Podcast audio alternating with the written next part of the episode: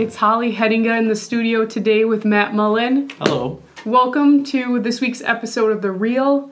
Matt, what are we going to be diving into today? Today we're diving into condos.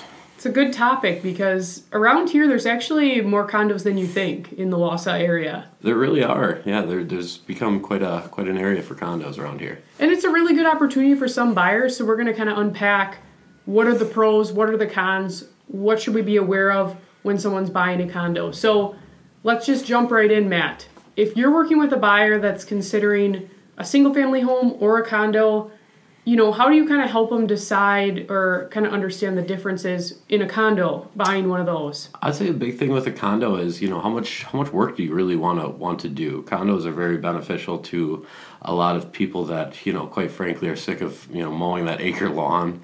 You know, they don't want to put on any more roofs, and basically they just kind of have their own space where they want to maintain, and a little less of a headache as a total maintenance, I feel like, as a whole. Yeah, no, I think you're spot on there, and I think for some of those buyers, the HOA fees that are often included, and in this area aren't usually too high. It could be a couple $100s a month. Right.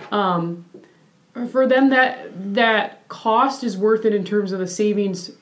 You know, they don't have to do the snow removal. They don't have to do the lawn work.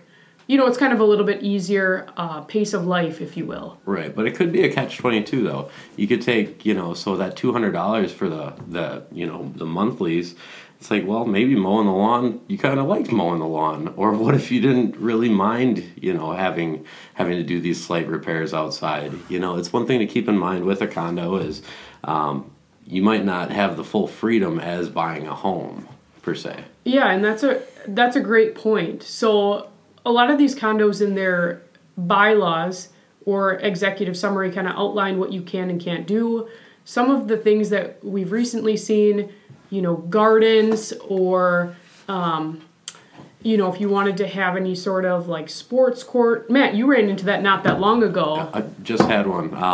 They wanted to see her son loved playing basketball, so they wanted to see if they could have a basketball hoop on wheels in the common areas outside.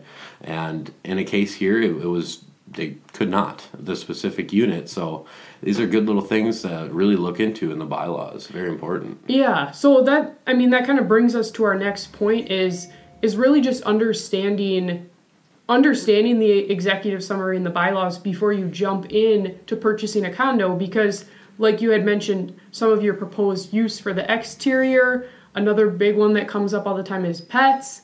I mean, I'm sure you could ramble off a couple of more, but no, big one. I mean, just recently with the pets, it was this particular unit. You could have a pet up to a dog up to 25 pounds, or you could have two cats.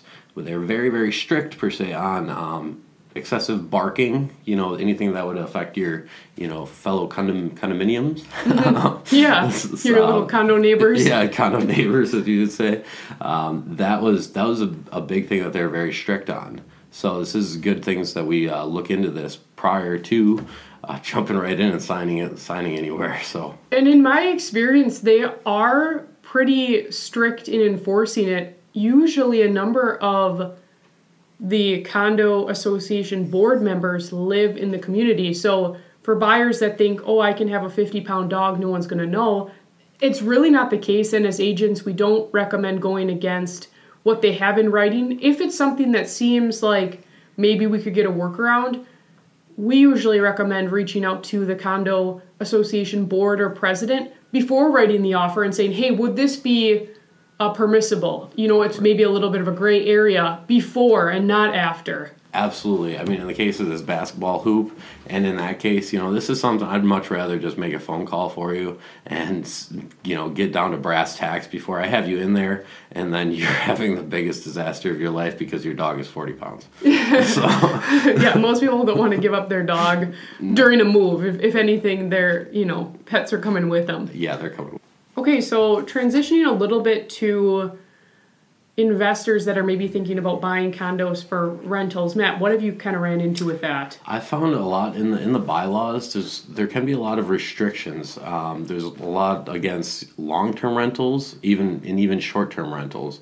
I found with a lot of condos, they don't want them to turn into rental units per se traditionally over time. So they do have a lot of restrictions in place to prevent these things. Yeah, and I think again we're speaking to some of the associations we know in the area. It can vary obviously around the state, around the country, but in our area and in general, it's just good to dive into those bylaws and understand them on the front end, like we've been kind of pushing through. You don't want to get yourself into a contract and then try to backpedal out. You want to understand this first before. Absolutely, and you know, if your agent would be very good to talk you through these things. It's a lot of little paperwork, but it's very important to hit the big print here. You know, so we want to make sure that you're getting into the right place and make sure that a condo is, you know, most beneficial for you versus maybe a single family home. Yeah, no, exactly, and along those lines, when it comes to actually writing the offer for a condo, it's very similar to purchasing a single-family home. It is a different form, the condo offer to purchase, but the transaction and overall process is very similar. Oh yeah, it's completely similar. Same thing with like loan options. Mm-hmm. Traditionally, it's the same way you get the same loan for a condo as you would to buy a home. So it's just a condominium offer to purchase versus a residential offer to purchase. Yeah, so. Exactly. So not too complex on that end of things. It's more or less just determining what your needs are, and then obviously which home is going to be a better fit for you and what you're looking for. So let's kind of bring it full circle here, Matt. If someone reached out to you and said, hey, I am considering a condo, what are just two nuggets of advice that you'd want to kind of leave them with? I would ask you, what are your biggest things you're looking for in a home? Flat out, will let you answer your own question there. Yeah. And see, you know, do you have two St. Bernards? Then that's probably not the way to go.